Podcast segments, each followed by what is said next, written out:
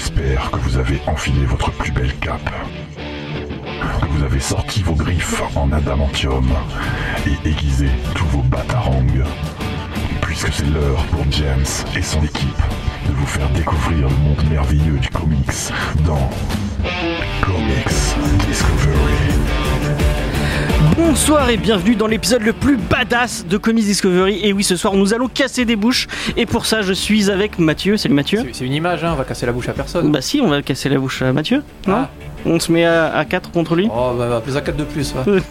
Euh, avec Juni, Salut. Romain Salut. et Jordan. Yo. Et euh, vous l'aurez peut-être compris, enfin non, vous l'aurez pas compris. Ce soir, on va vous parler de Punisher. Francis Chateau est à l'honneur vu que la, euh, série Netflix est sortie euh, il n'y a, pas- a pas si longtemps. Du coup, on va faire les petites news. On va vous parler de Punisher et après, on va vous parler de la série. On va essayer de. Pour ceux qui l'ont vu, je crois qu'il n'y a que Jordan qui l'a. Qui, tu l'as vu ou non, t'as pas eu le temps? Non. C'est pas grave, on, on va, de, de toute façon on ne va pas spoiler. Et pendant que, pendant que Romain lit euh, Agent X, euh, Avec le Punisher à l'intérieur. avec le Punisher à l'intérieur, En jouet. on va partir sur les news. Allez, c'est parti.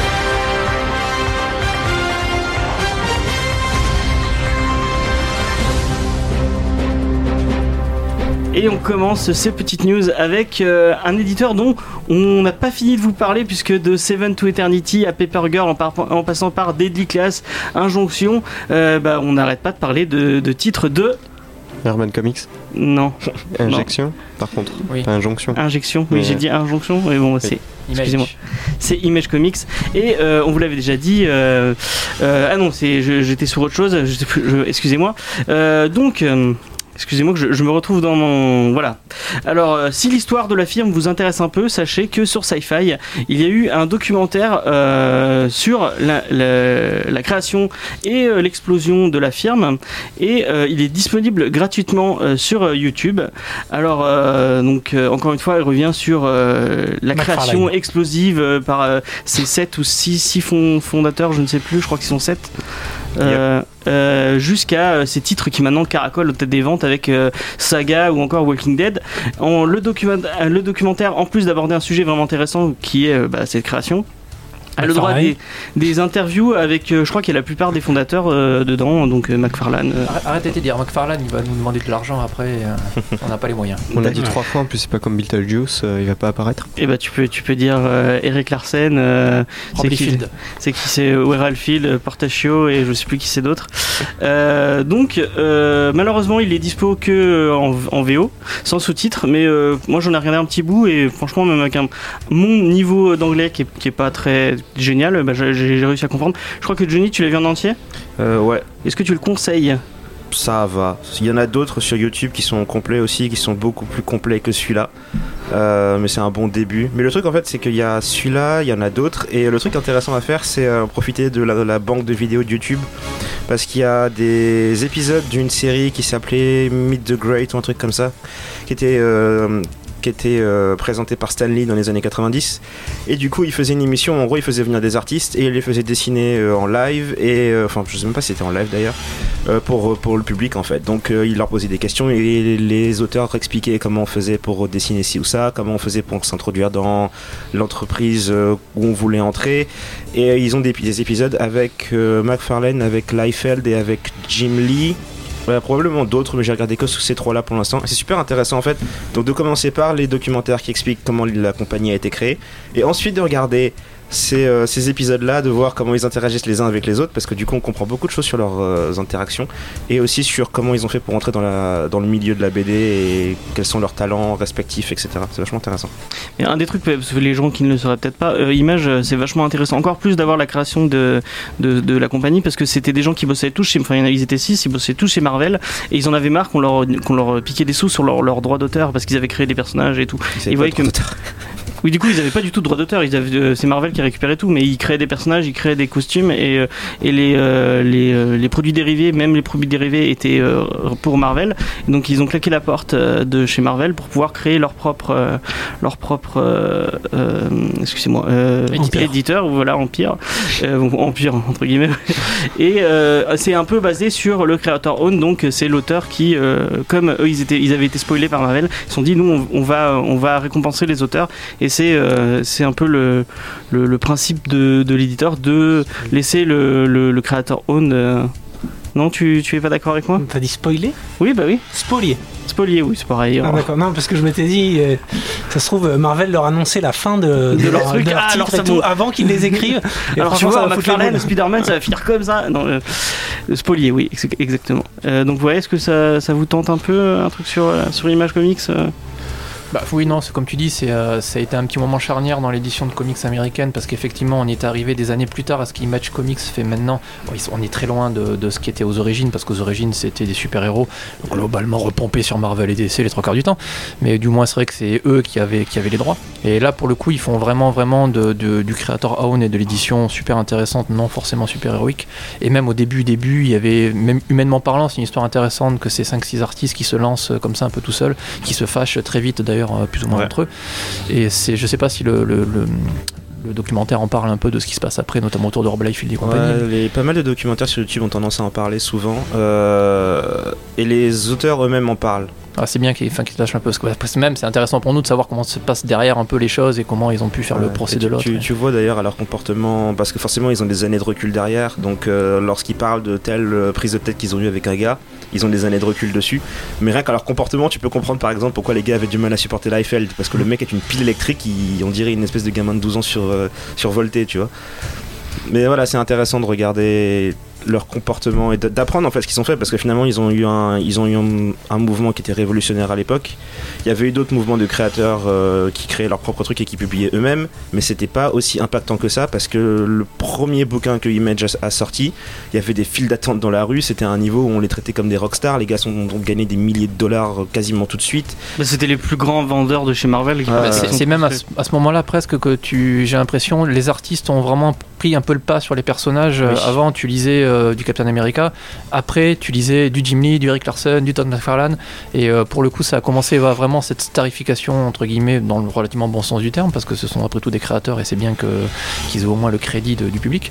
Ça a commencé à ce niveau-là, donc c'est vrai que c'est vraiment un, moment important de l'édition, américaine. Mais c'est marrant ce que tu disais par rapport au fait qu'ils se sont, qu'ils sont un peu perdus maintenant. Parce qu'on regarde Jim Lee qui a créé Wildstorm pour, euh, pour Image, donc qui avait créé son propre label, pour Image. Maintenant, Wildstorm c'est revenu chez DC. Enfin, c'est devenu. Ouais, lui, il est, appartient revenu- à DC. lui, il est repassé Darkseid. et il est reparti, il passé à l'autre côté chez le Big Two. Maintenant, fait- il est, ça fait euh, longtemps, ouais. Ouais. il est directeur arti- c'est le chef euh, directeur artistique de DC. euh, donc, c'était euh, c'est un peu l'un des paradoxes, c'est qu'ils avaient commencé en disant, ils étaient, ils étaient quoi, ils étaient 7 à bosser chez Marvel et ils avaient dit ok on se casse. Jim Lee, la grosse histoire à chaque fois, c'est que Jim Lee c'était celui qui était censé avoir- ne pas avoir de problème avec personne. Il était censé être super calme, super gentil, être amical avec tout le monde et même lui il a voulu partir et c'était un peu la révolution et c'était un peu les gamins, les gamins chieurs de chez Marvel qui refusaient d'obéir aux règles et qui ont fini par se barrer pour créer leur propre truc. Et l'ironie a fait que maintenant Jim Lee c'est entre guillemets lui qui dirige un peu la création chez DC. Euh, y a, je crois que McFarlane est le seul qui soit pas retourné bosser avec eux plus tard, que ce soit Marvel ou DC. bah, parce il que- son personnage, c'est celui qui a le plus marché dans, Euh, dans mais c'est- au-delà, même de- du côté financier du truc, c'est que McFarlane il a, il a vraiment la, il a vraiment la rage contre Marvel. Et euh, alors que les autres pouvaient revenir vers Marvel en disant ok on va bosser avec vous sur telle ou telle chose, comme Jim Lee ou Liefeld l'avait fait avec Captain America à un moment où ils sont revenus. Alors que McFarlane c'était vraiment je, me suis paré, vous me reverrez plus jamais et, euh, je vous emmerde légèrement. Il le dit plus ou moins dans ces termes-là justement. Mais il a, il a raison. C'est celui qui allait le plus loin aussi. Il a fait. euh, Ah, il y a le, le fan de McFarlane. Et, et Non, de- mais vas-y, vas-y. Non, c'est, il a créé sa firme de jouets qui marche euh, extrêmement bien. Il a créé, il a créé beaucoup de choses. Il Oui, a fait ses films maintenant, pour son personnage. Il a fait ses, oui, il a fait ses films. Il a monté euh, avec sa, sa série euh, animée de, de Spawn. Il a, il a créé. C'est, c'est- je crois que c'est vers là qu'il a créé. On commence à créer son studio, il me semble. Je sais pas, je connais pas autant que toi. il a fait, il a fait beaucoup de choses et il s'est vraiment battu pour pas avoir à y retourner. Et il a porté son personnage pendant des années. Et Il a fait un film un peu avant que ça soit la mode, qui Oui. est certes très moyen, mais Bon, il est marrant. Et puis, a, hein.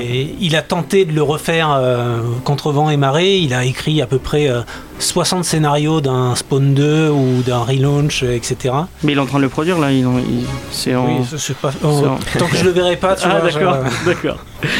Bon, on va, on va rester euh, sur, euh, sur les, les personnages un peu atypiques, puisque c'est Kikas qui est de retour après euh, les 10 ans, pour les 10 ans de la série de Mark Millar. Le scénariste à qui on doit notamment Civil War ou encore Kingsman a annoncé le retour de son héros, mais cette fois ce n'est pas un héros qui revient, mais une héroïne. Et oui, on dit au revoir à Dave Un peu nerd, pour Patience, une trentenaire euh, vétéran de l'Afghanistan qui va casser la bouche aux méchants d'Albuquerque et en même temps s'occuper de ses deux enfants. Euh, donc, euh, en plus de ça, il n'y a, pas que l'héroïne qui change, puisque la série change de crèmerie. On passe de avant le label Icon de chez Marvel à maintenant Image Comics. Et en plus de ça, il va y avoir une suite à Hit Girl. Donc, le, non, c'est pas vraiment une sidekick, c'est le mentor sidekick, on va dire, de, de Kikas, avec Mark Millar et Kevin Smith au scénario, et pas n'importe qui au dessin, puisqu'on parle de Raphaël Albuquerque, Frank Whiteley, euh, Eduardo Risso et, deux autres, je crois encore. Et euh, malheureusement, euh, c'est toujours Romita Junior qui est au dessin sur Kikas.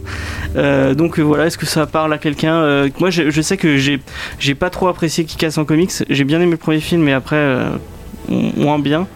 Euh, Euh, ça sent le pognon quand même encore. oui, hein. c'est Millard. Marc. Millard. D'ailleurs, mais c'est, euh, ça va être publié chez Image World Non, parce qu'il est, toujours en deal avec. euh, et ce sera chez Image du coup. Ah, c'est pas dans son Millard World. non, c'est à pas dans son hein. miroir World. D'accord.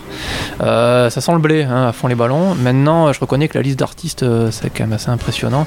C'est con que c'est scénarise lui, mais euh, ouais, je, suis- je suis moins, moins hypé quand même. Et J'avoue que le, le comics, euh, le premier volume très bien, parce que c'est le premier film et que c'était relativement nouveau et ça passait bien. La mini Hit Girl était plutôt cool. Après, ouais, après ils s'en empêtraient, euh, les pinceaux et ça, c'était devenu un truc de super-héros basicos. Ça avait perdu un peu de punch quand même, quoi. Donc là, euh, ouais, ouais, moyen, moyen, moins, euh. J'avoue qu'ils cassent. Je pense qu'ils ont, ils ont fait le tour déjà du truc. Et je me suis trompé en fait, j'ai écrit Mark Millar, mais je crois que c'est Mark Hamill qui va écrire euh, la série de Girl au début. Mark Hamill et Ouais. après euh, Kevin Smith. Je suis pas sûr, c'est peut-être des conneries. Ah là, j'achète alors. Mark Hamill t'achètes Ah bah, tiens, évidemment. Oui, mais qui scénarise, hein. On s'en fout. D'accord. Par contre, euh, Kevin Smith, euh, donc Kevin Smith, pour les gens qui ne sauraient pas, c'est celui derrière Dogma, derrière Claire. sauf- C'est un réalisateur qui est Derrière assez. J. Bob contre-attaque Ouais. avec euh, Mark Hamill. Avec Mark Hamill. En, son meilleur rôle, son J- plus grand en rôle. cock-knocker, le briseur de couilles. Il est derrière Yorga Horse aussi, Oui. récemment là. Ouais, l'un des derniers, ouais. Donc c'est un réalisateur plutôt sympa, bon à part J. Bob, parce que J. Bob c'est pas génial. Alors, ouais, Clerks 2, il y a du sexe interespèce dedans, c'est génial. Claire, de, Claire, mais Claire, c'est il y a euh, euh, Zach Emirti, ton- euh, Zach Emir- Emir- Emiri ou enfin Zach et truc euh, tourne un porno qui est pas mal aussi. Euh, par contre, en, en- je crois qu'en comics c'est pas génial. Il a fait du Batman qui est très très très moyen. Ah, il a fait un Joker qui est amoureux de Batman ou l'inverse, je sais plus. Oui, en, oui, en gros, c'est un ils ont eu une ça, oui. aventure euh, tous les deux grâce à lui. Ouais, c'est signé Kevin. Smith quoi en fait. Et je crois qu'il oui, y a Batman qui se pisse dessus euh, dans une Enfin des, des trucs très très gras et très très Kevin Smith. Vachement bien. Euh, donc voilà, ça, euh, Jordan, non, euh, qui casse. euh, Bah, qui casse, euh, ça dépend de comment ils vont faire la transition, parce qu'ils gardent le même costume, donc je me demande déjà comment ils vont faire. Bah, apparemment, il va y avoir un, un lien derrière le fait qu'elle je garde. pense. C'est un bah- costume de plongée qui est en grande surface. hein. Oui, N'importe qui peut l'acheter en même temps. Après, euh, je pense que c'est le moment, on va, on va suivre la tran- Je suis pas sûr que ça va être après. En fait, c'est le moment où Girl elle se casse entre euh, le 2 et le 3, je Je crois. sais pas, je barrée. connais pas. Et c'est là justement qu'on a le prélude, qui était le premier Hit Girl. Donc euh, ça peut être, ça peut être sympa. Ça dépend de comment c'est fait, ça dépend pourquoi.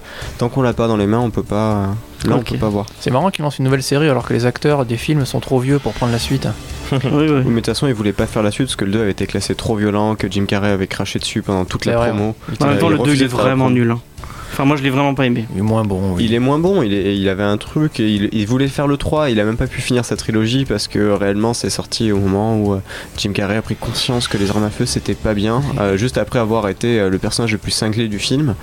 Et, en même temps, euh, Jim Carrey, il a, enfin, il a des problèmes dans sa tête. Non. Regarde le documentaire qui vient de sortir sur Netflix. Oui, euh, bah, juste, ouais, tu vas voir à quel point il est, il est sain d'esprit. Oui, il est tout à fait sain d'esprit.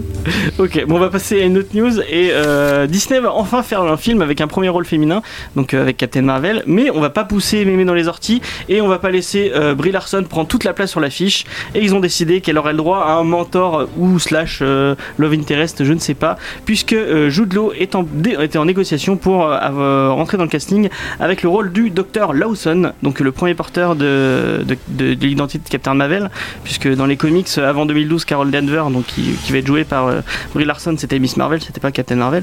Et on sait également que c'est euh, quelqu'un que, que doit apprécier Mathieu, euh, c'est le très méchant Krennic de Rogue One, Ben, Med- Mendelsohn. Mandel- Mandelson, ouais, qui incarnera le méchant du film. Donc, euh, ouais, qu'est-ce que ça parle là, que Jude Law euh, en, en, en Captain Marvel, ça vous parle? Euh, Johnny, il a pas parlé encore. Ouais, vas-y. Non, mais ne faut pas me demander à moi, je suis profondément désintéressé par ces films. Ah, merde, nous Cap- aussi. T'aimes pas le personnage de Captain Marvel Elle m'a euh, jamais intéressé et euh, la, la perspective d'un film, c'est pas que je sais pas comment dire, je suis à une échelle de zéro dessus. J'ai aucun problème avec le concept, j'ai aucun problème avec le concept de film non plus. C'est juste que je pourrais voir passer l'affiche devant moi et je dirais ok, bof, d'accord, ça existe.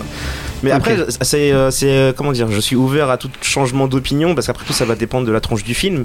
Mais là pour l'instant, ils font que des annonces d'acteurs, c'est pas ça qui va me faire euh, dire ah mon dieu, j'ai envie. Est-ce qu'il y a quelqu'un qui est fan de Captain Marvel euh, autour de la table? Est-ce qu'il y a des gens qui sont fans de Captain Marvel dans la vie Moi j'aimais bien Miss Marvel à l'époque, euh, il y, a, y y très longtemps. Hmm. Captain Marvel, moins. Captain Marvel, j'ai découvert avec euh, Civil Wars 2, donc non. Ah oui, ah. Euh, Mathieu. Non, mais il n'y a pas des masses d'infos dessus, donc euh, effectivement, bon, ça, ça ressemble encore une fois à ce que nous sert euh, et Marvel et Disney. Bon, après, c'est juste une annonce. C'est un bon acteur, Jude Law, Ouais, et vrai, bon Mendelsohn acteur, aussi. Pour l'instant, c'est pas scandaleux, mais effectivement, euh, il se gargarise un peu en disant que c'est le premier film avec une super héroïne chez Marvel en tête d'affiche. Mais ça aurait été bien qu'elle est complètement.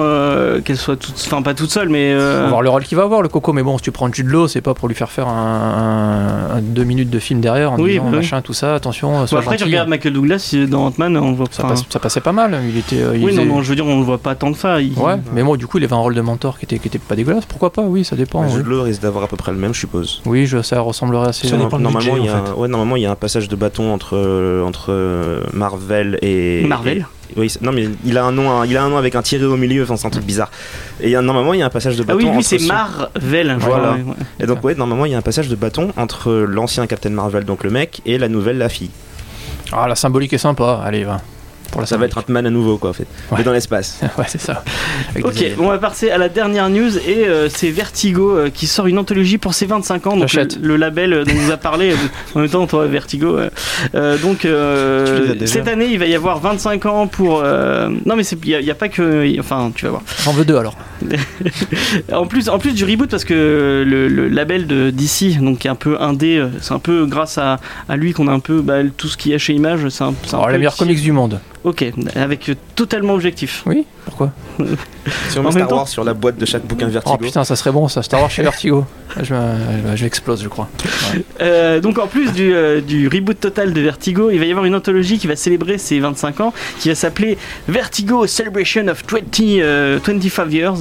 Euh, c'est une, rétro, une, une rétrospective des titres les plus marquants. Donc euh, pour les gens qui ne sauraient pas, Sandman, Preacher, euh, 100 Bullets, Hellblazer, Y The Last Man, euh, Fable, euh, Saga, euh, plein de C'était toutes les intégrales disponibles chez Urban Comics. Mais en plus de ça, il va y avoir une partie documentaire avec euh, des travaux artistiques nouveaux et des scripts inédits. Donc euh, pourquoi pas. Bah, ils vont Non. faire la même chose qu'Urban est en train de faire avec sa collector là euh, d'anniversaire. Donc ça peut être chouette c'est d'avoir des documentaires, des, des machins, des, interviews, comment c'est construit aussi. Euh, parce que euh, je sais que là ils, ont- ils ont fait sur Watchmen, c'est comment ils ont construit le truc. Sur, euh, euh, sur le Batman, il y a tout le scénar avec les dessins de base, etc. Donc s'ils font ça chez Vertigo, ça peut être génial. Ouais. Il est magnifique, je l'ai acheté. Il est trop beau. Euh, achetez tous euh, Punk Rock Jesus. J'ai euh, hésité encore, mais est euh, Putain, moi ça me fait chier parce que je l'ai déjà, Punk Rock Jesus, et je, je me dis, ah, je vais racheter le même comics encore une fois. Watchmen me fait plus d'œil par contre. Euh, ce- le, le Justice League euh, 5 ans, s'il avait l'air. Non? Ouais, ben, je suis moins fan de Justice League. Ouais, Moi, j'ai. Punk Rock, Day Tripper, je l'ai déjà et. euh, Tu l'as, tu l'as, tri- tu l'as euh, trituré, tu, tu l'as Je, feuilleté je un l'ai peu? feuilleté, oui. Ok. Euh, donc voilà. Euh, ça est bon. Il y, a- que Mathieu et, et moi peut-être. euh, Oh non, bah, non, Ah, si. L'idée est très bien parce qu'effectivement c'est un label qui a été super super important euh, dans les années 90 début 2000 donc c'est bien qu'ils marquent le coup ça prouve qu'ils ont envie de mettre des billes dedans donc c'est plutôt encourageant pour la suite et puis ce que tu as cité les comics sont vraiment très très très bons si ça peut faire découvrir même un peu tard aux nouveaux lecteurs tout ce truc là l'idée l'idée est très très bien ouais. Mm. après bon on va attendre les titres les auteurs et compagnie mais euh, J'ai, j'ai- comme un con, j'ai cité Saga, mais en fait c'était- c'est Saga of the Swamp Thing d'Alan Moore, Mm. pas Saga. euh, Mm. Peuvent virer euh, Hellblazer de Rebirth, ce serait cool. Ouais, bah, Ça exactement. serait génial. Ah, ce serait génial qu'il le repasse euh, chez Vertigo, ça Voilà, serait cool. qui redevienne un bon salopard qui fume et qui trahit tout le monde.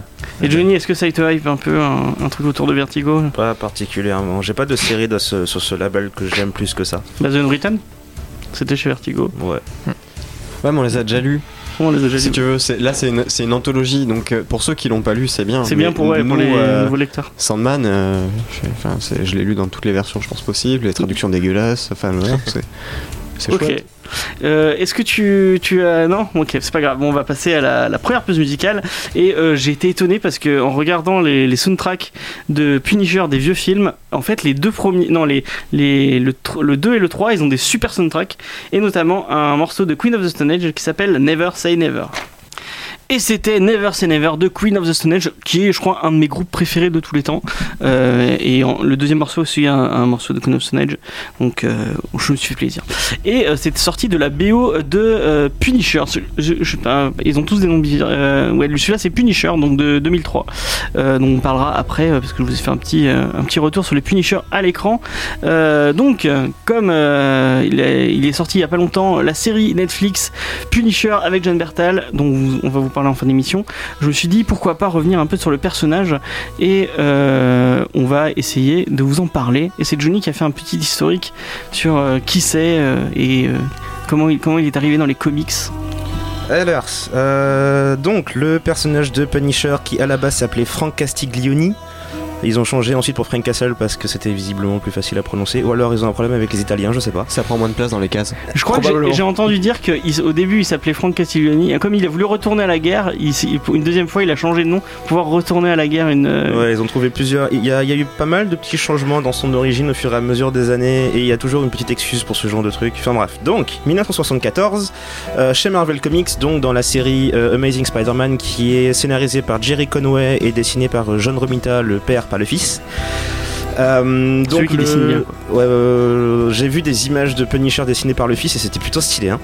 Euh, donc le numéro 129 de Amazing Spider-Man, euh, Jerry Conway veut un nouveau personnage qui pourrait fonctionner en tant que méchant dans cette histoire, mais en tant que héros si jamais il était appelé à revenir. Sachant qu'à l'époque il n'était pas nécessairement appelé à revenir, il considérait ça un peu comme un personnage qu'il allait utiliser et jeter ensuite. Et au départ ce personnage devait s'appeler l'assassin, jusqu'à ce que Stanley lui dise on peut, on peut pas publier un truc avec un gars qui s'appelle l'assassin, faut pas déconner. Donc ils ont décidé de lui donner le nom d'un personnage qui à la base était un serviteur de Galactus dans une histoire euh, antérieure qui s'appelait le Punisher. Et donc le nouveau personnage s'est appelé comme ça. C'est pas un truc de Jack Kirby euh, qu'ils avaient repris. euh, c'est ouais ben Stanley avait scénarisé ce bouquin là, il avait dit bah j'avais fait ce personnage à une époque, on l'utilisera plus, alors euh, prends son nom si tu veux et Jerry Conway dit d'accord. Euh, donc le principe en gros c'était qu'il voulait un personnage qui ait un sens de code de l'honneur basé sur les criminels sont tous des, des salopards mais méritent tous de mourir, mais je ne tue que des criminels. Sachant que c'est associé à un personnage avec des capacités physiques assez extraordinaires, le genre de gars qui est inarrêtable au possible. Euh, Jerry Conway a dessiné un proto costume, une proto apparence pour le personnage. Il a filé à John Romita qui a récupéré le crâne qu'il avait dessiné sur euh, le pectoral gauche du personnage et il en a fait un énorme symbole sur tout le torse. Ce qui a fait ce que je considère l'un des plus beaux costumes que j'ai vu d'ailleurs parce que c'est vachement efficace. Euh, donc euh, le personnage, le principe de cette histoire, c'était que le Jackal, qui était un ennemi récurrent de Spider-Man, euh, engageait le Punisher en lui disant Spider-Man est dangereux, il a tué Norman Osborn, tu dois le trouver, tu dois l'éliminer. Donc après c'est une histoire relativement classique. Spider-Man et Punisher se tapent dessus, Punisher réalise qu'il s'est fait rouler et il se barre et on le revoit plus. Jusqu'à ce que en 1984, euh, après beaucoup de délibérations, ça a été extrêmement difficile pour des auteurs de faire en sorte que Punisher revienne dans sa propre série, alors que pourtant il avait déjà un peu de notoriété auprès des lecteurs. Euh, la compagnie Marvel considérant que le personnage n'était pas facilement marketable et surtout n'aurait pas un public une fois publié avec sa propre série personnelle. Donc euh, là, ça avait commencé avec Steven Grant qui a fait sa première série, puis ensuite il a été utilisé par pas mal d'auteurs. Donc on a euh, Brubaker, on a Garth Ennis, on a Frank Miller, par, pour ne citer que, parce en a eu pas mal. Et euh, pour vous donner une idée des noms de bouquins, il y a des bouquins qui s'appellent War Journal, Warzone, Max et The Nam, donc référence au Vietnam, où il est au Vietnam et il massacre du Viet Cong. Euh, D'ailleurs, ça donne une origine à son symbole de, crâne de singe, mais je vais pas spoiler ça. Euh, donc le personnage en fait avait commencé euh, donc dans Spider-Man jusqu'à ce qu'ils se disent il lui faut peut-être une origine. Ils ont trouvé comme principe l'histoire de Frank Castle, c'est qu'il avait une famille relativement normale. Il est allé à, la guerre du Vietnam, il était soldat, il était extrêmement efficace, le meilleur jamais vu. Il rentre aux États-Unis et manque de bol, il se retrouve au mauvais endroit, au mauvais moment avec sa famille. Euh, en, en plein milieu d'un règlement de compte de la mafia et euh, ben, balle perdue ou balle euh, volontaire, toute sa famille meurt et lui survit. Et ça lui retourne un peu le cerveau et le meilleur militaire possible devient une espèce de gros malade qui décide d'utiliser tout ce qu'il a appris, non seulement pour se venger de ceux qui ont tué sa famille, mais aussi pour éliminer tous les criminels qui croisent son chemin. Et ça devient en fait une espèce d'addiction, une espèce de manière de supporter la perte qu'il a reçue. Et au fur et à mesure des années, du coup, euh, étant donné que c'est aussi un ancien militaire, ils ont mélangé la perte de sa famille à tout ce qui touche à euh, ce qu'on appelle le PTSD, le, les euh, post-traumatiques Les syndromes post-traumatiques, ouais. Merci. Euh, que beaucoup de soldats vivent euh, lorsqu'ils reviennent de la guerre, donc tout ce qui est cauchemar, accès de violence et beaucoup de difficultés à s'adapter à la société une fois que tu reviens après des années ou des mois dans un environnement où tu risques ta vie en permanence. Donc le personnage a, on comme on pourrait s'y attendre, pas des masses de méchants récurrents parce qu'il a tendance à tous les tuer. Euh, le plus connu visiblement c'est Jigsaw qui euh, d'ailleurs a droit à sa propre présence dans la série. Euh, il a aussi souvent tendance à, il, il a souvent tendance à s'accrocher, à s'associer à des méchants qu'on voit souvent dans l'univers Marvel, mais plus souvent associés à d'autres personnages. Donc il va souvent avoir à se battre contre le Kingpin, contre Bullseye, qui sont des personnages qu'on voit souvent contre Spider-Man ou Daredevil. Il est très porté, euh, ce qu'on appelle le street level, c'est-à-dire très haut au niveau de la rue.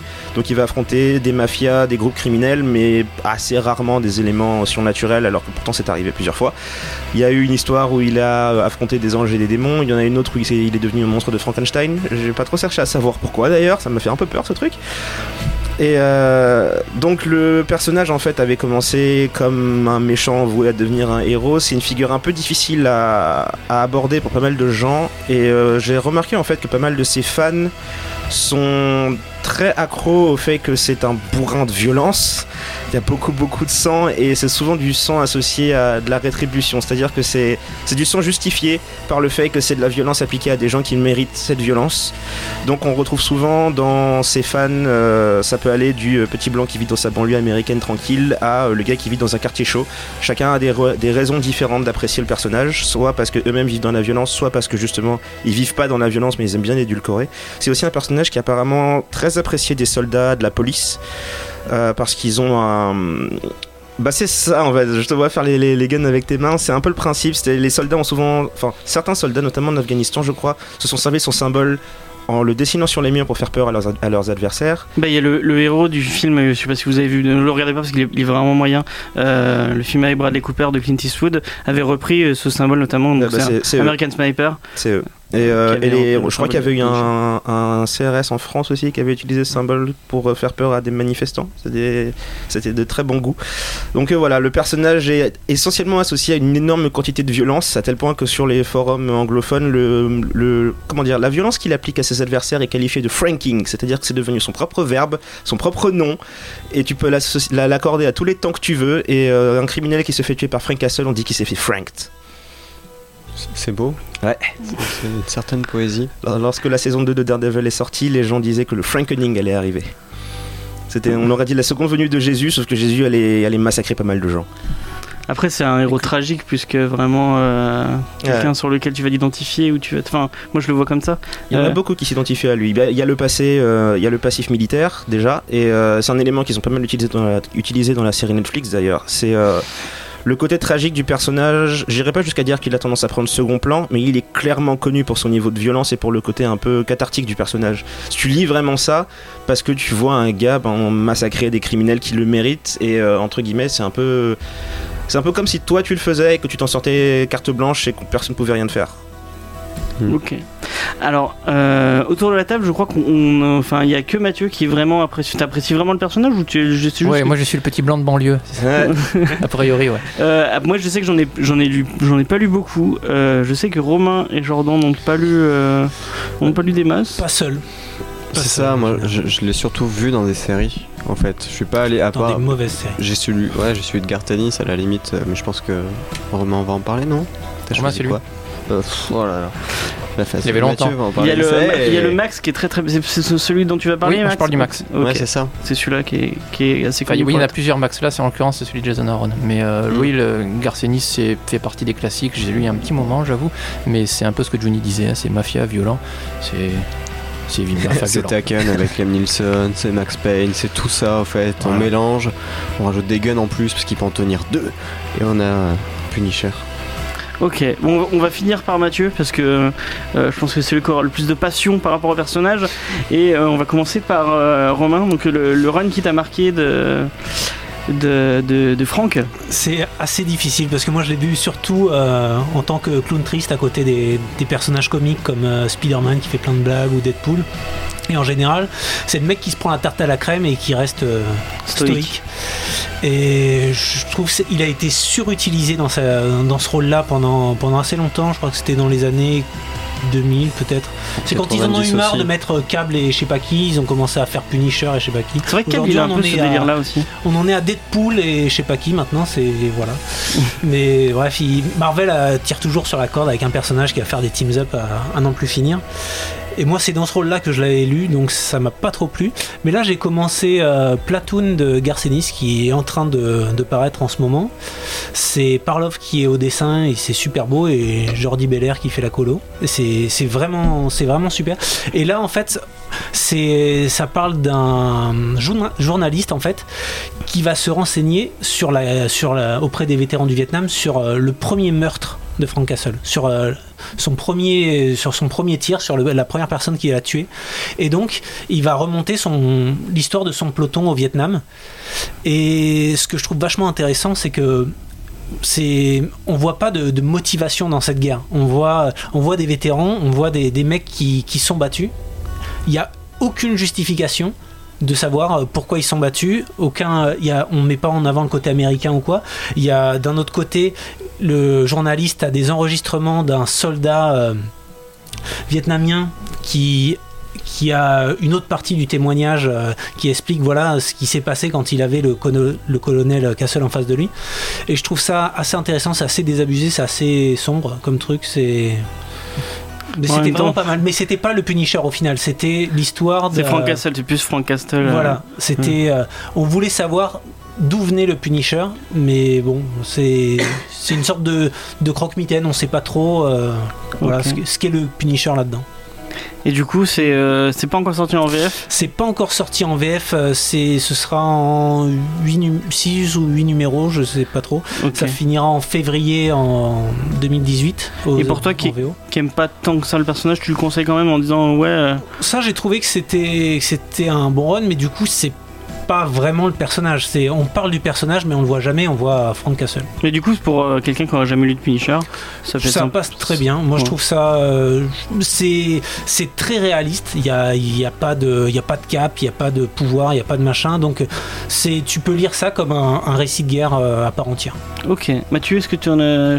Tu, l'heure, tu disais que t'en avais, jeté un coup d'œil Euh, oui, ouais, de toute façon, Garcenis, Goran Parlov, ça c'est une équipe que j'aime beaucoup. Et euh, du coup, c'est donc c'est, je prendrai quand ça sortira.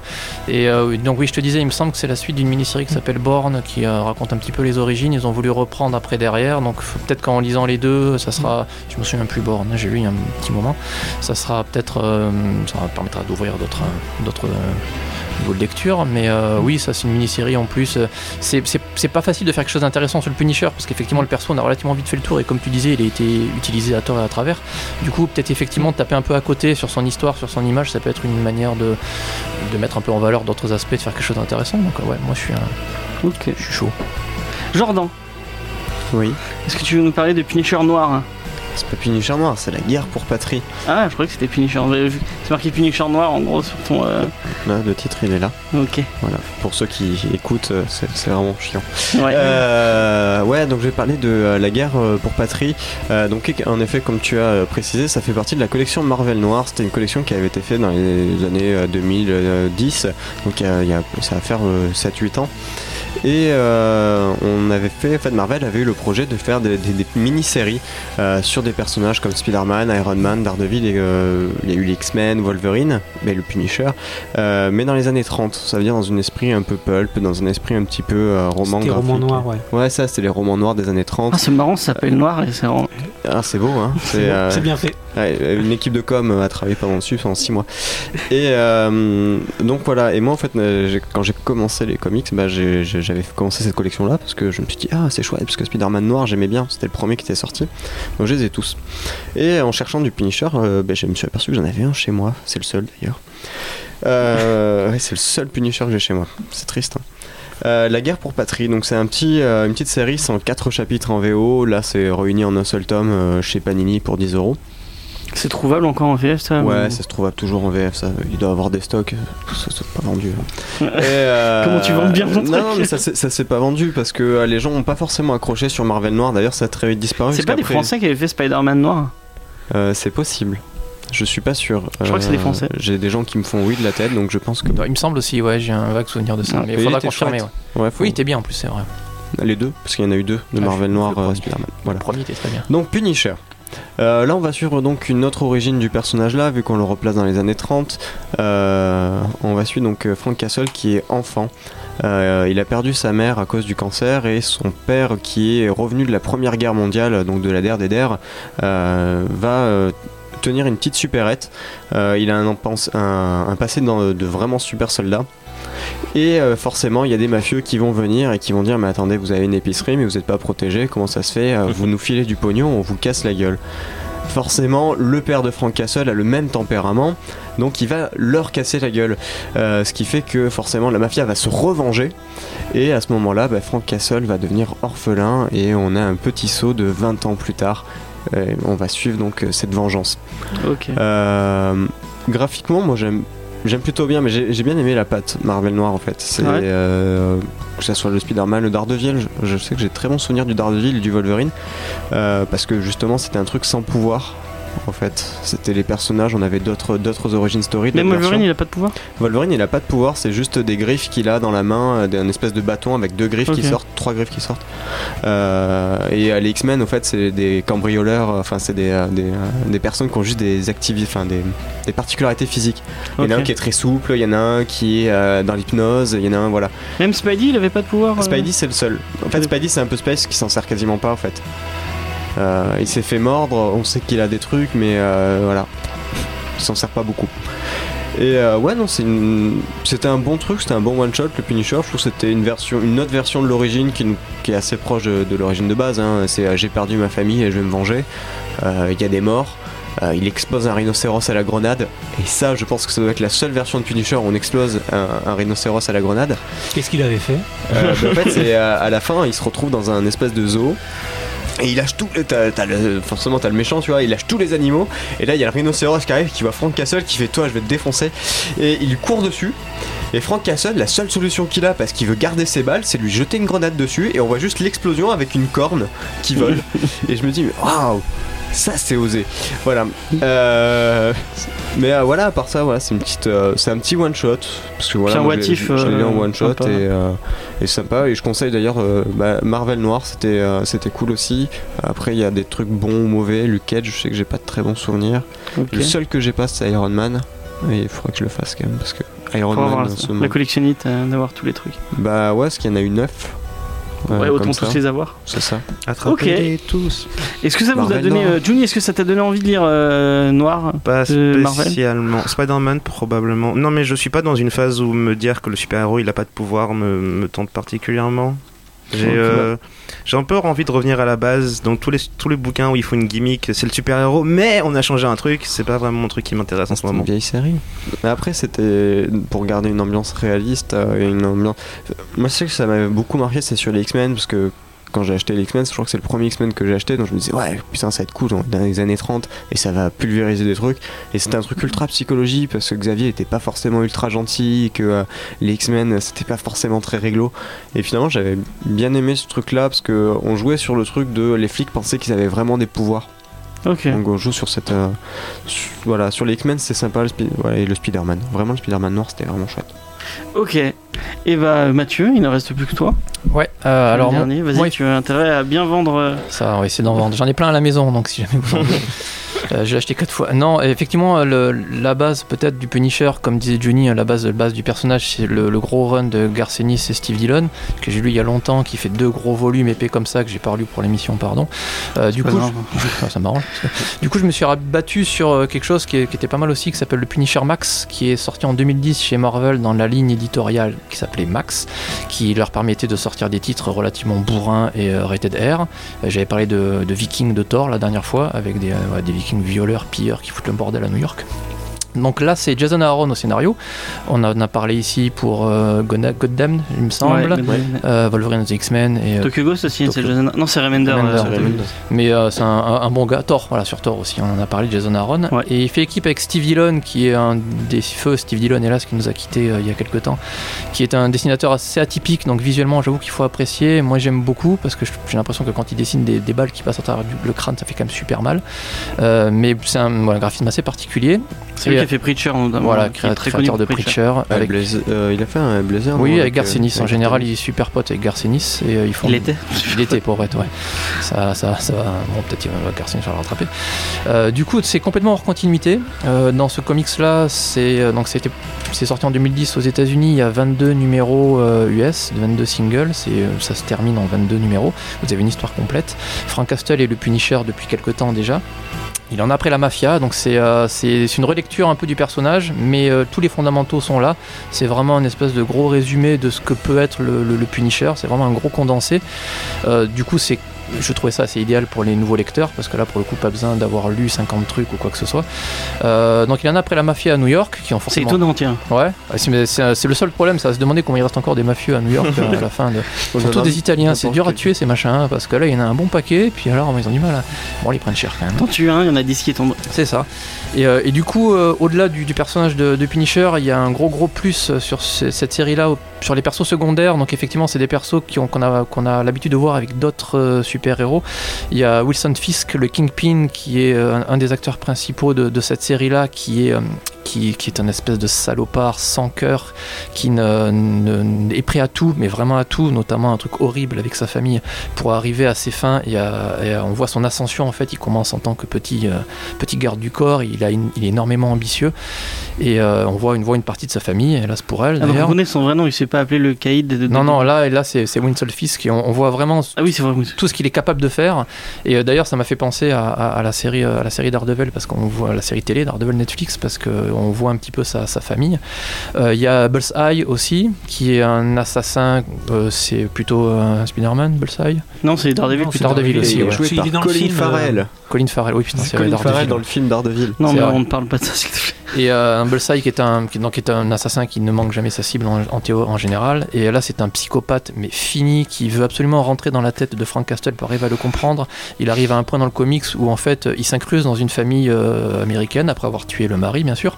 Et il fait semblant d'être le papa aimant pour aller se promener dans un, dans un parc et se faire massacrer cette famille-là par ses copains à lui pour tenter de comprendre ce qui a pu motiver le. Ah ouais, c'est vraiment. euh, Alors, il dort à poil dans son lit, enfin, c'est c'est- il est complètement taré. C'est quoi le, le plus extrême entre dormir à poil dans son lit et faire tuer tout Faire tuer une famille qui a rien demandé à personne, c'est quand même dégueulace. C'est quelque chose qu'on fait tous les jours. Ouais, Euh, alors, Ça dépend s'il a pris sa douche avant d'aller au lit. Ouais, non, non, non, là en plus il a, il a fondant. Donc il est vraiment dégueulasse, il est vraiment psycho. Et il y a, vous avez Electra aussi, qui est donc là aussi du Daredevil, qui est une assassin particulièrement froide, sauf qu'elle mélange absolument sexe, plaisir et travail sans aucune vergogne. Donc il y a une belle brochette de tarés. Euh, c'est très violent, c'est vraiment très violent. Euh, pour le coup, je, je vous parle même pas des morts qu'il y a à chaque page parce qu'on s'en fout. Il y a de la torture à la scie, euh, il y a du viol en veux-tu à voilà, il y a des scènes dans la douche en prison. Euh, Il y a un face-à-face ignoble entre Bullseye et Frank Castle où ils s'en foutent mais plein la gueule pendant un numéro entier, ils s'en mettent juste plein la mouille. Après, c'est. C'est pas juste totalement gratuit, euh, ça, ça montre quand même à chaque fois que tel personnage a pété une durite et euh, grosso modo est passé Darkseid et commence à faire n'importe quoi. Ça montre la violence de tel personnage, notamment le Wilson Fisk, à quel point il est capable d'aller pour, euh, pour assouvir son ambition. C'est bon, t'as deux trois pages, tu t'as deux trois pages un peu gratos avec du, du, du qui se fait défoncer au fusil. C'est. Garcenis. Ah non, c'est pas Garcenis. C'est Jason Aaron, c'est relativement surprenant. Parce Mais, qu'avec Garcinis, c'est moins. euh, Garcinis, euh, ouais, ouais, c'est non, c'est pareil en fait. hein, c'est un peu plus vicieux, Garcinis, on va dire. Là, Jason Aaron, il, est- il reste, il reste quand même bien, bien violent, mais ouais, c'est vraiment, c'est vraiment dégueulasse.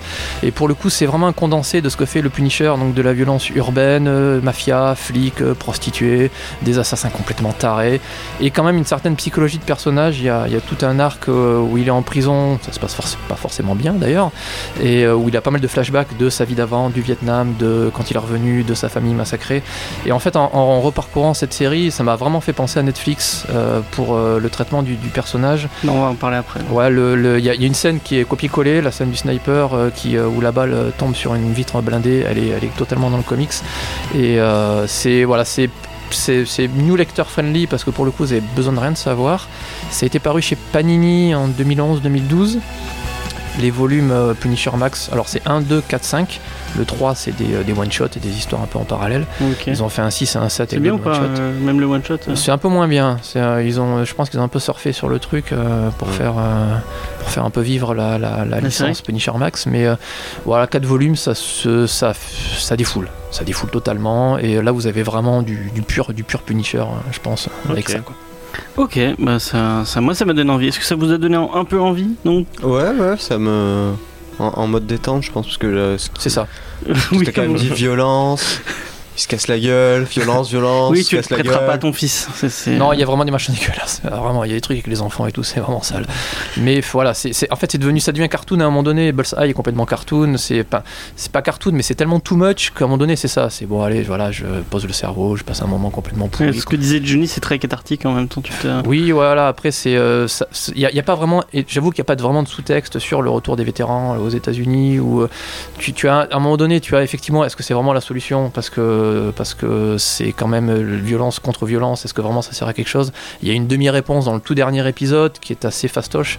Voilà, ça reste pas profond. C'est du pur Nietzsche, euh, voilà, pur. Alors qu'il y, y a des- il y a des trucs de Punisher en comics, ils sont plus dans ce domaine-là, en même oui, c'est quand même réflexion et T'as- un peu plus. Voilà, euh, tu as des thématiques, on l'a un peu dans la série télé, je pense, on en parlait Ouais. aussi. Tu as des thématiques qui sont euh, certes encore récurrentes maintenant, mais euh, c'est euh, là, c'est pas des masses, des masses le cas. Ouais, 10 minutes, on va y arriver. On a 10 minutes pour parler de Netflix, ça va aller. C'est marrant, et un truc qui me, qui me fait tilter maintenant, c'est le seul qui, enfin, on- quand on regarde euh, Iron Man, qui, a, qui a été blessé, je crois que c'était au- c'était au Vietnam aussi. Oui. Euh, maintenant, dans les comics, c'est plus du tout le Vietnam, je crois, il- c'est en Afghanistan ou je sais pas quoi. Non, mais lui aussi, ils ont changé son origine. Ah ouais, elle, change au fur et parlez à de- mesure du temps. À mesure que ça avance, c'est de la guerre. Il y a une guerre tous les 10, tous les 5 ans, Ouais, c'est bien. Je me suis fait la remarque d'ailleurs. Ouais, Je ça. me suis fait la remarque, les, les États-Unis sont toujours en guerre quelque part. Du coup, c'est pratique. Donc c'est pratique. bien qu'ils vendent des armes. hein. Le prochain sera en Corée du Nord. Ça va être génial. C'est rapide. Bon, bah, moi du coup je vais vous parler du Punisher euh, à l'écran, donc euh, en série télé et en film. Euh, bon, on va passer vite sur les films parce que ce sont pas. euh, bon, ils sont. Il y en a un qui est sympathique, les autres qui sont moyennes, moyens. Indispensable. Le premier qui est sympathique, mais vraiment en mode euh, avec des bières, une pizza et des, et des potes, qui est sorti en euh, 1989, Beaucoup de s'appelle. The Punisher, avec euh, un acteur un peu méconnu euh, euh, pour les gens euh, normaux. C'est Dolph Lundgren. Donc euh, pour les gens qui ne sauraient pas, Dolph Lundgren, c'est euh, il était dans le film avec Van Damme. Euh, Rocky. Ouais, dans Rocky euh, 4, je crois. Ouais. Il fait le méchant dans Rocky 4. Euh, donc il-. C'est le seul film dont vous avez besoin de voir avec euh, Dolph Lundgren. Mais il y a le euh, Universal, Uni- Universal Soldier où euh, il est pas dans Universal Soldier ou dans un truc comme ça? Ouais. Mais ça reste dispensable. Ça euh, reste, Universal euh, Soldier. Avec des bières et des potes, ça, oui, ça, ça passe. Des bons potes alors. Hein, parce Donc que- c'est réalisé par reste. Goldblatt qui, pareil fait des, des, des nanars. euh. Donc c'est un. euh, je- Ouais, j'aime bien, tu moi. C'est toi, ouais, c'est 1h80-90. euh, pff, tu vois, tu t'en fous, ça tire. J'ai plein de balles dans mon chargeur. euh, Je tire, je tue forcément. Comme. Punisher Max en fait, Oh, même en moins violent et en moins. euh, En moins long, parce que Ouais. t'as pas, t'as pas 22 volumes, t'as juste une heure de film. Voilà, ouais, ça suffit largement. Alors après, en 2003, il y a un Punisher avec Thomas Jane et, euh, et qui est opposé à John Travolta, euh, réalisé par euh, Jonathan Hensley.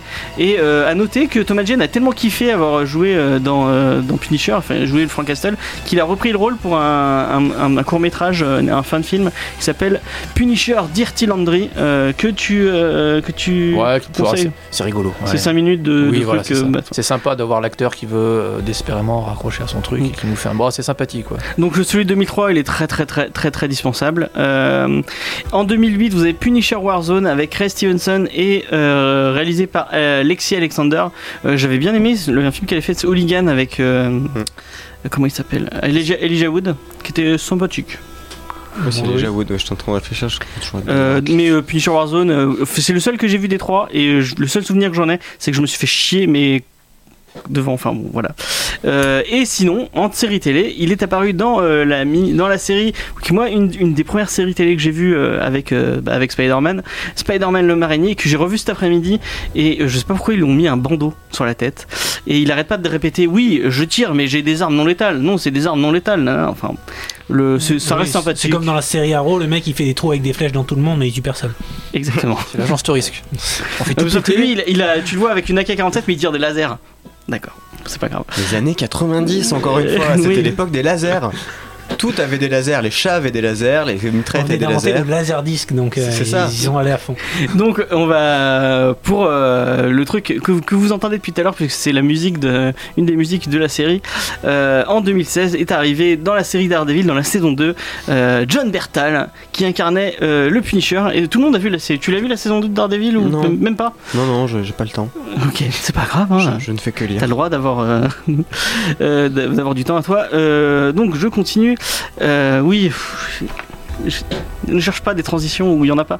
Euh, donc euh, moi j'avais vraiment aimé euh, cette saison 2 de Daredevil et, notamment tout le tout le run avec enfin tout l'arc avec le Punisher qui était vraiment cool.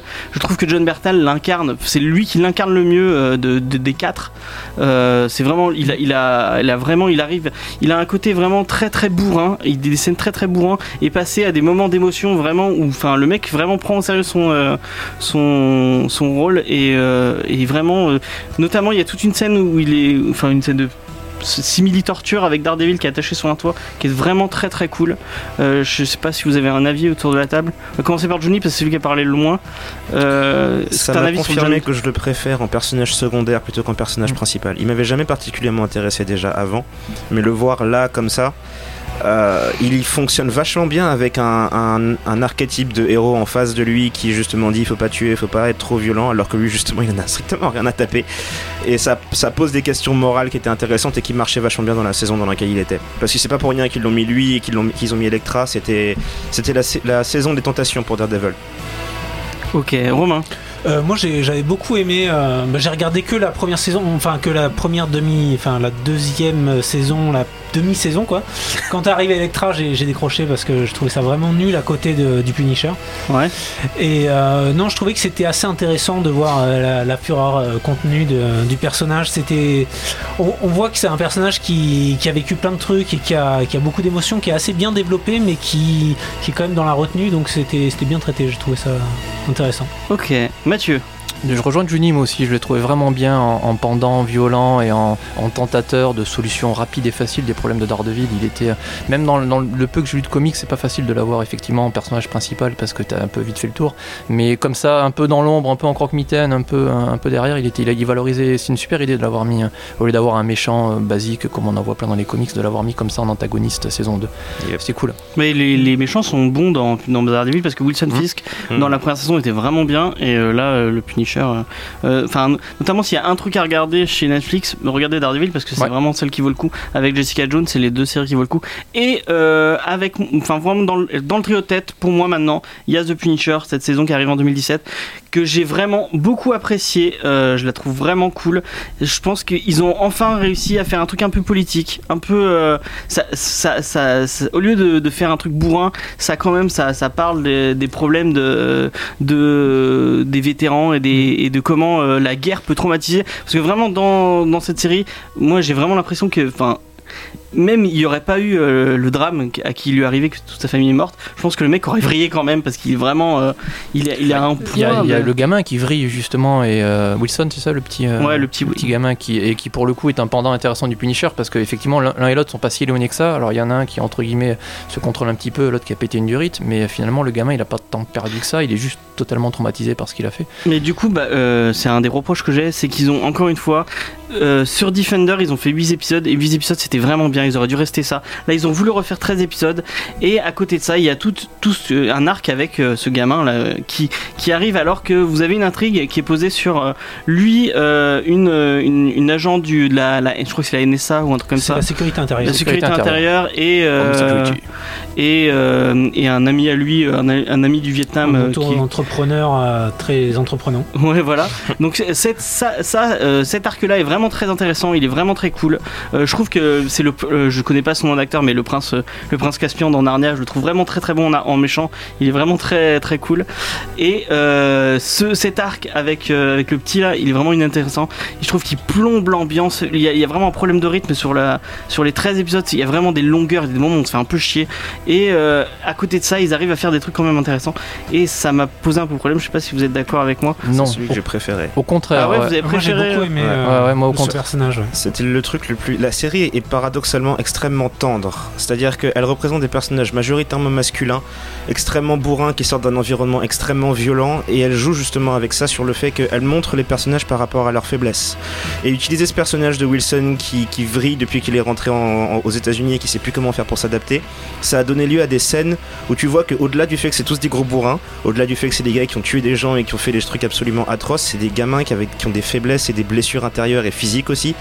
Et ça a donné de- des lieux à des scènes qu'à mon avis je vais garder en mémoire pendant très longtemps parce que je me souviens d'absolument aucune des scènes de massacre. Par contre, tous les dialogues entre les personnages où ils parlent de ce qu'ils ont connu à la guerre, de comment ils le vivent, de la culpabilité qu'ils ont d'avoir fait telle ou telle chose à telle ou telle personne, c'est ce qui garde le plus d'impact en fait. C'est-à-dire que le, pouvaient pas faire un truc avec beaucoup de trucs de bourrin, ils le savaient. Avec le climat politique au- d'aujourd'hui aux États-Unis, c'était impossible de faire un truc pareil. Donc il fallait qu'ils parlent de l'usage des armes aux États-Unis, il fallait qu'ils parlent du comportement de certaines personnes, majoritairement blancs d'ailleurs, qui pètent des câbles et qui deviennent extrêmement dangereux. Et ils ont fait ça, ils ont pas de parti pris politique, ce que j'ai trouvé intéressant, mais un peu vide. Mais euh, ne serait-ce que pour le drama des personnages, c'était puissant.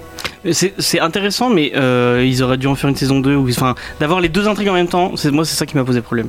Euh, vite Bah, fait parce qu'on a. Les, les- les deux, les deux sont liés. Moi, je trouvais effectivement c'était c'est une histoire de vétérans et les deux, encore une fois, les deux personnages, que ce soit le Punisher et le petit Wilson, l'acteur est très très bon d'ailleurs, effectivement. Et moi, j'ai trouvé vraiment touchant, même quand il pète une durite. C'est tout était relativement lié. Et rapidement, moi, ce que j'ai vraiment apprécié dans cette série, effectivement, elle est dans mon top 3 sans aucun problème, c'est que la narration est assez simple. Pour une fois, t'as pas 50. Moi, j'ai trouvé qu'il n'y avait pas 50 euh, subplots, 50 histoires différentes. Oui, il y a que deux Tu as quelques personnages, tu as une histoire principale effectivement où tu peux raccrocher deux trois trucs de manière assez intéressante.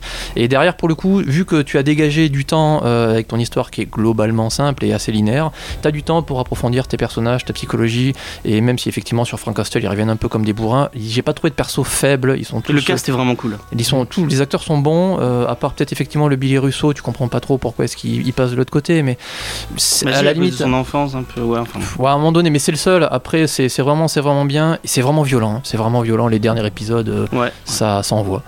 Ok, bah on va vous laisser parce qu'on a plus beaucoup de temps. On en parlera peut-être un, un- un autre jour ou en bonus. Euh, moi, je vous dis à la semaine prochaine. La semaine prochaine, on vous parle de Watchmen euh, pour revenir un peu euh, les, les grands titres à offrir à Noël. Euh, vous pouvez nous retrouver sur, sur Instagram, sur Facebook euh, et sur Twitter et sur le site comedydiscovery.fr. Allez, à la semaine prochaine. Ciao. À bientôt.